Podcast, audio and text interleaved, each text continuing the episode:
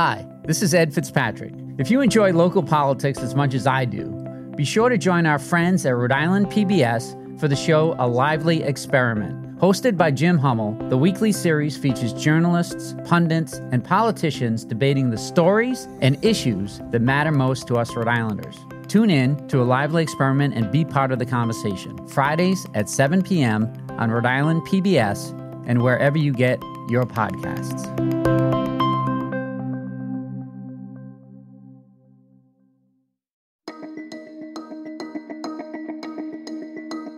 From the Boston Globe, this is Rhode Island Report. I'm Ed Fitzpatrick.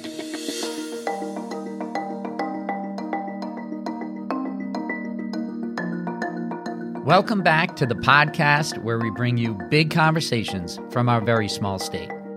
In Rhode Island's general election, the marquee race is the contest between Republican Allan Fung and Democrat Seth Magaziner to replace Jim Langevin in the 2nd Congressional District. So we're trying something a little different this week. We brought both candidates into the studio separately to explain where they stand on the major issues.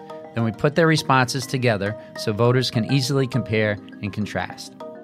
There's a lot to cover, so we've broken this into two episodes. Let's get started after this quick break.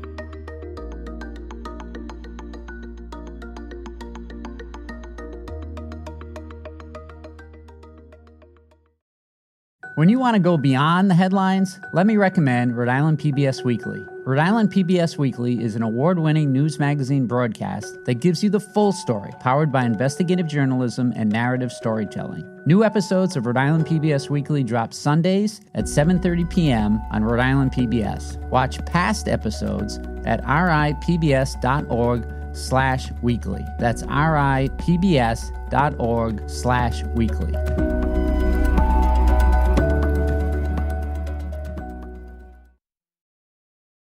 Welcome back.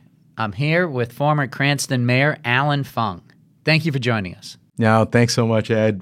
Happy to be back. And I'm here with State Treasurer Seth Magaziner. Thank you for joining us today. Thanks for the opportunity. It's great to be here. So, before we get into the issues, Mayor Fung, I see that Democratic House Majority Leader Steny Hoyer has said that you're not an extremist. So, has Steny joined the campaign? I did not have to pay Steny Hoyer for that. And by the way, for those of you that don't know Steny Hoyer, he is Nancy Pelosi's number two, and he recognizes that I'm not an extremist.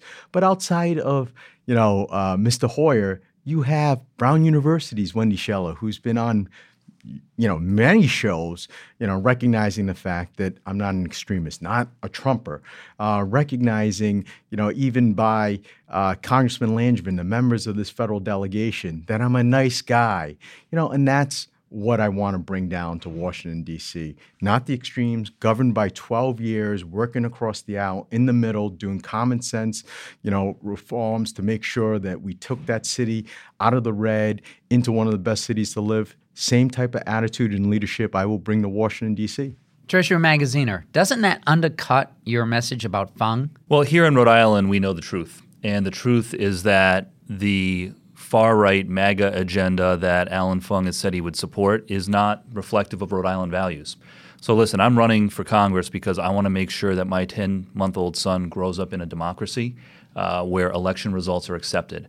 I want them to grow up in a world where we have turned the page on gun violence, a world where fundamental rights, including the right to an abortion, is protected. And when we protect where we protect bedrock programs like Social Security, Medicare, and the Affordable Care Act.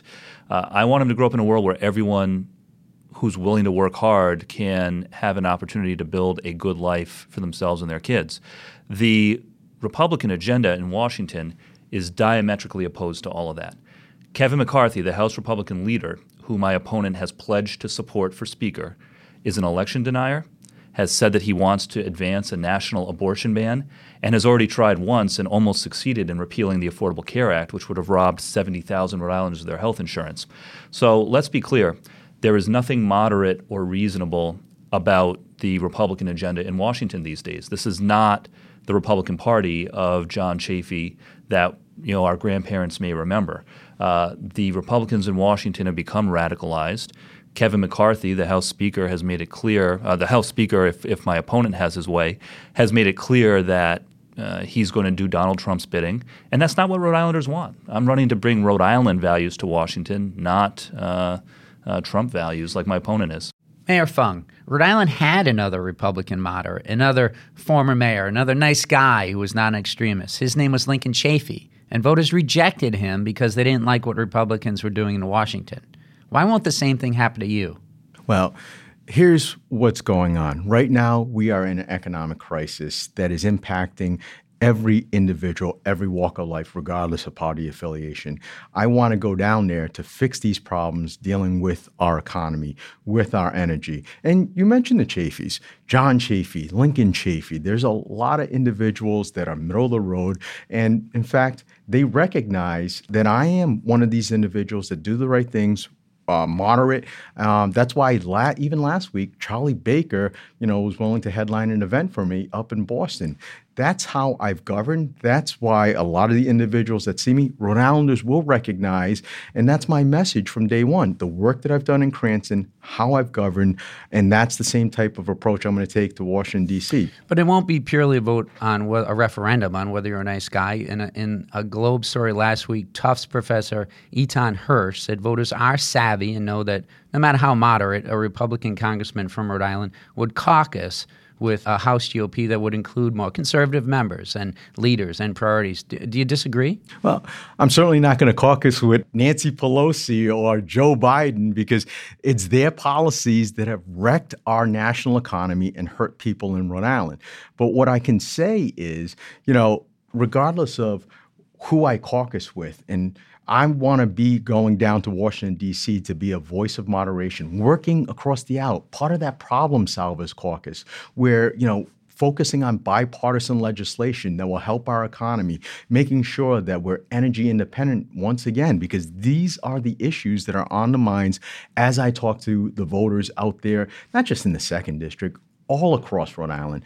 People are hurting. When we're talking about now, especially on energy, you know, I just topped off my tank, you know, coming into um, the home heating oil season in the fall into the winter.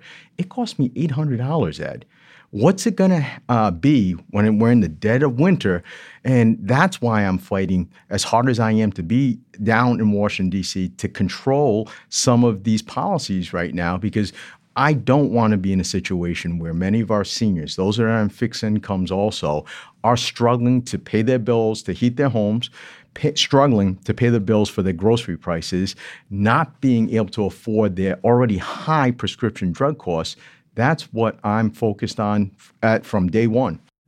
Treasurer Magaziner, as a rookie from Rhode Island, neither you nor Fung would hold much sway over the national agenda. So are voters essentially facing a choice between Nancy Pelosi and Kevin McCarthy? Well, first of all, in a choice between Nancy Pelosi and a Trump loyalist like Kevin McCarthy, that is no choice. Again, I, I want the Speaker of the House who passed the Affordable Care Act, not the one who's trying to repeal it. I want the Speaker of the House who stood up to Donald Trump, not the one who's going to do his bidding every step of the way. That being said, I think that uh, even a freshman member of Congress can make a big difference. I want to get to Washington and fight for resources for Rhode Island, fight to support URI and RIC and CCRI to support Quonset, to bring more manufacturing jobs back to our state, to support the offshore wind industry. And I know that I'm going to be part of a good team uh, with David Cicilline and Jack Reed and Sheldon Whitehouse who will be great partners uh, in a Rhode Island delegation. I'm very proud to have their support and their mentorship, and I know together we can get good things done for Rhode Island. Mayor Fung, even if you are a voice of moderation in D.C., are you really going to hold any sway over the national Republican agenda? When we take back the House, because look, newsflash, it looks that way. We are going to take the House. You've heard, you know, from many political pundits, not just here in Rhode Island, but across the country, you want someone on the other side that's going to be that voice to provide that voice for Rhode Islanders. Basically, telling you know, not just leadership, but working across the aisle over there saying, look, here's what Rhode Island needs. You want someone that's going to be able to, you know, have that connection to the leadership, be that voice for Rhode Island to ensure that we're bringing back dollars on some of the priority issues like infrastructure. You know, I've talked long and hard about our need to invest dollars at Quonset Point so that we have a great supply chain going up and down to support the great manufacturing work that's going on there down at Provinceport and everywhere else across the state. I want to bring back investments to URI in the research that they're doing in the blue economy. That's what a vote for me and you know a hopefully Congressman Allan Fung will bring for Rhode Islanders. So let's talk about some of the major issues you might face in Washington, beginning with abortion. Attention is focused on abortion rights since the Supreme Court overturned Roe v. Wade in June. So, on some specific proposals, Republican Senator Lindsey Graham has introduced a bill to create a federal ban on abortion at 15 weeks. If you're elected to the House and the bill comes before you, how do you vote? I do not support any national ban, nor would I ever support any proposal that would seek to criminalize, you know, any individual's attempt to get an abortion or even for, you know, providers to provide that access. When I hear my opponent in those ads, you know, basically misleading and blatantly lying about my position, it is uh, very disturbing because it's dishonest. And most importantly, he's doing it because he's losing. And I want people to know where I stand on this. So, how would you vote on the Graham bill? No, I, I would be more supportive of, say, Senator Susan Collins' proposal. I would right. not support, you know, and a explain national that. ban. Explain right. what yeah, she does. Su- uh, Susan Collins uh, worked on a bipartisan effort. Uh, it's more moderation. It would uh, codify those protections so that, you know, in, in line with my position, where it would allow, you know, a woman to make that deeply personal decision to, you know, have access to you know, uh, have an abortion within that early time frame, similar to like the European uh, model that you have. Uh, but late-term abortions would be more preserved for life of the mother, rape, or incest. That's what I would, you know, be supportive of. So, to be clear, how would you vote on Lindsey Graham's bill? No, I would not be supportive of you a ban. You would vote no. I would not be supportive of a ban. Correct. Treasurer Magaziner, if you're elected to the House and the bill comes before you, how do you vote? Absolutely no. I mean, uh, listen, decisions about whether and when to terminate a pregnancy should be up to women, not politicians in Washington, D.C. And there are a lot of politicians, including my opponent, Allan Fung, who think it should be their choice when it's okay for a woman to end a pregnancy or not. I don't think it should be up to the politicians. It should be up to the women. That's why I fought to pass the Reproductive Privacy Act here in Rhode Island three years ago. Allan Fung opposed that bill, still does. So, no, there is a clear contrast on this very important and immediate issue. People are scared. They're scared that their fundamental rights are being taken away, not only their right to an abortion, but the larger right to privacy. And so, uh, my agenda in Congress is going to be to codify Roe versus Wade into federal law so that no judge and no politician, not Kevin McCarthy, not Lindsey Graham, and not Allan Fung, can take away that right from Rhode Island women. Mayor Fung just said he also would vote against the Graham bill. So spell out how you differ from him on abortion rights. Number one, I want the next Speaker of the House to be someone who supports abortion rights, not somebody like Kevin McCarthy who has already pledged that he will advance a national abortion ban. Number two, three years ago, when there was a big debate here in Rhode Island over codifying abortion rights into state law, I testified in favor of that bill. I rallied for that bill. I lobbied for that bill. Allan Fung opposed it. So, how can Rhode Island women trust that he will have their interests at heart in Washington when he didn't here in Rhode Island? So, the record speaks for itself. And, uh, you know, Rhode Island women and anyone who cares about the right to privacy in Rhode Island shouldn't have to worry about where their member of Congress stands on the issue. They shouldn't have to worry every time a bill comes up, a crazy bill like Lindsey Graham's or any other bill. Oh, I don't know where my member of Congress is going to come down on this one.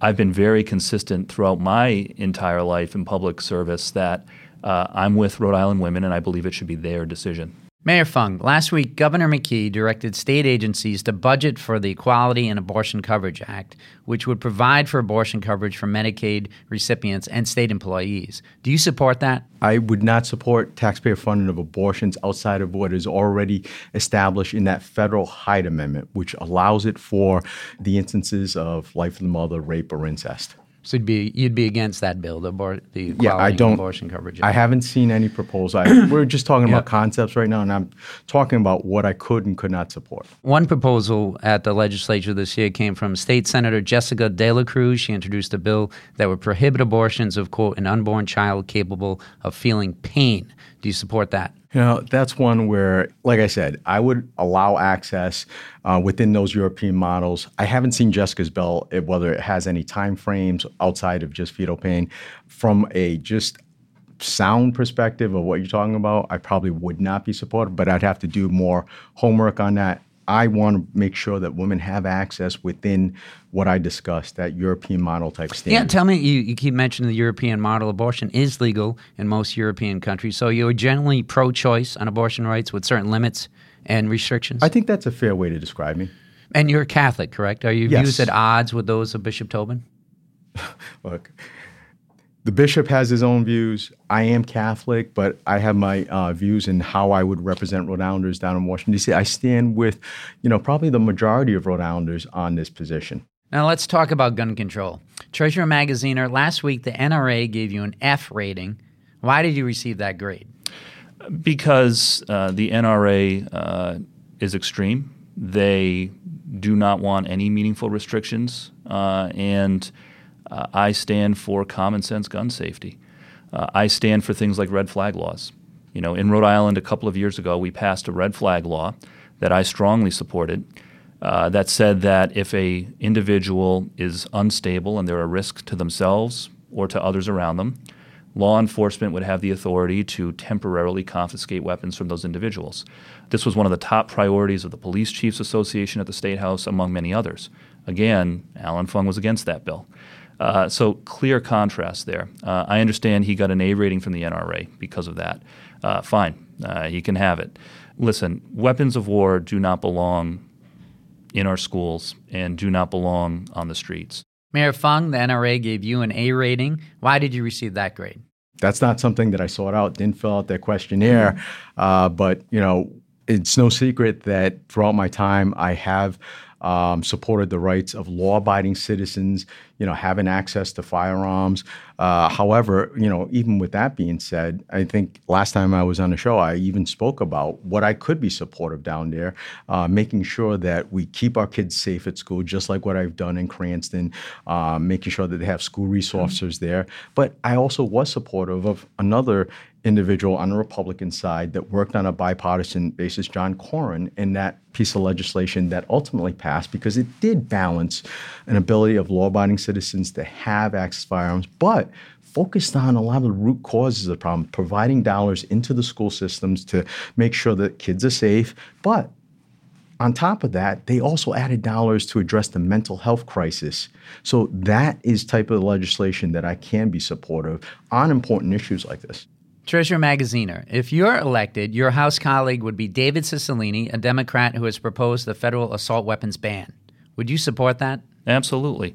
You know, I've as I mentioned earlier, I've got a young son. I do not want him to grow up in a world where he has to worry about school shootings and lockdown drills. I want him to be able to go to school and just focus on being a kid. And uh, this spike in mass shootings over the last generation is terrible and it's preventable.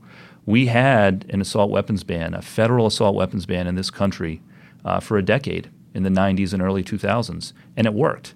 So, yes, weapons of war, assault weapons do not belong in schools, do not belong on our streets, and that is a big contrast between me uh, and my opponent. Mayor Fung, would you support a federal assault weapons ban? Uh, like I said, I do not support any type of legislation that would uh, take it away from you know law-abiding citizens. Uh, David and I have disagreed on issues in the past. We've worked together on many of them, but uh, that's one where you know law-abiding citizens should have that right to own a firearm. Cicilline's argued that these are military-style weapons that were designed for the battlefield, and that the original assault weapons ban from '94 to 2004 was effective.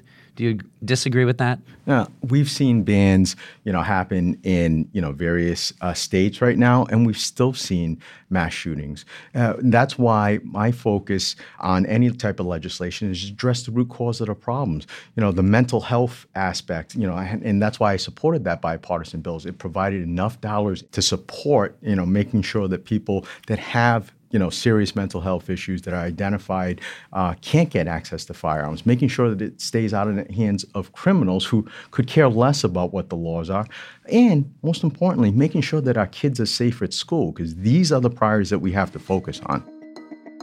That's it for this episode. Tomorrow, join us as we delve into where the candidates stand on student loans, immigration, and the 2024 elections. Rhode Island Report is a production of the Boston Globe. Today's episode was produced by Megan Hall, Carlos Munoz, and Scott Hellman.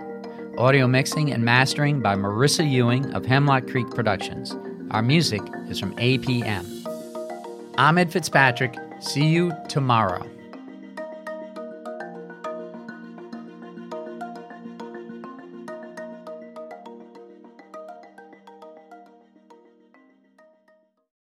Looking to binge watch all your favorite PBS shows? You need Rhode Island PBS Passport. Masterpiece, Antiques Roadshow, Rhode Island PBS Weekly, and many more. Watch them all anytime and from any streaming device. Learn more about this member benefit at ripbs.org slash passport. That's ripbs.org slash passport.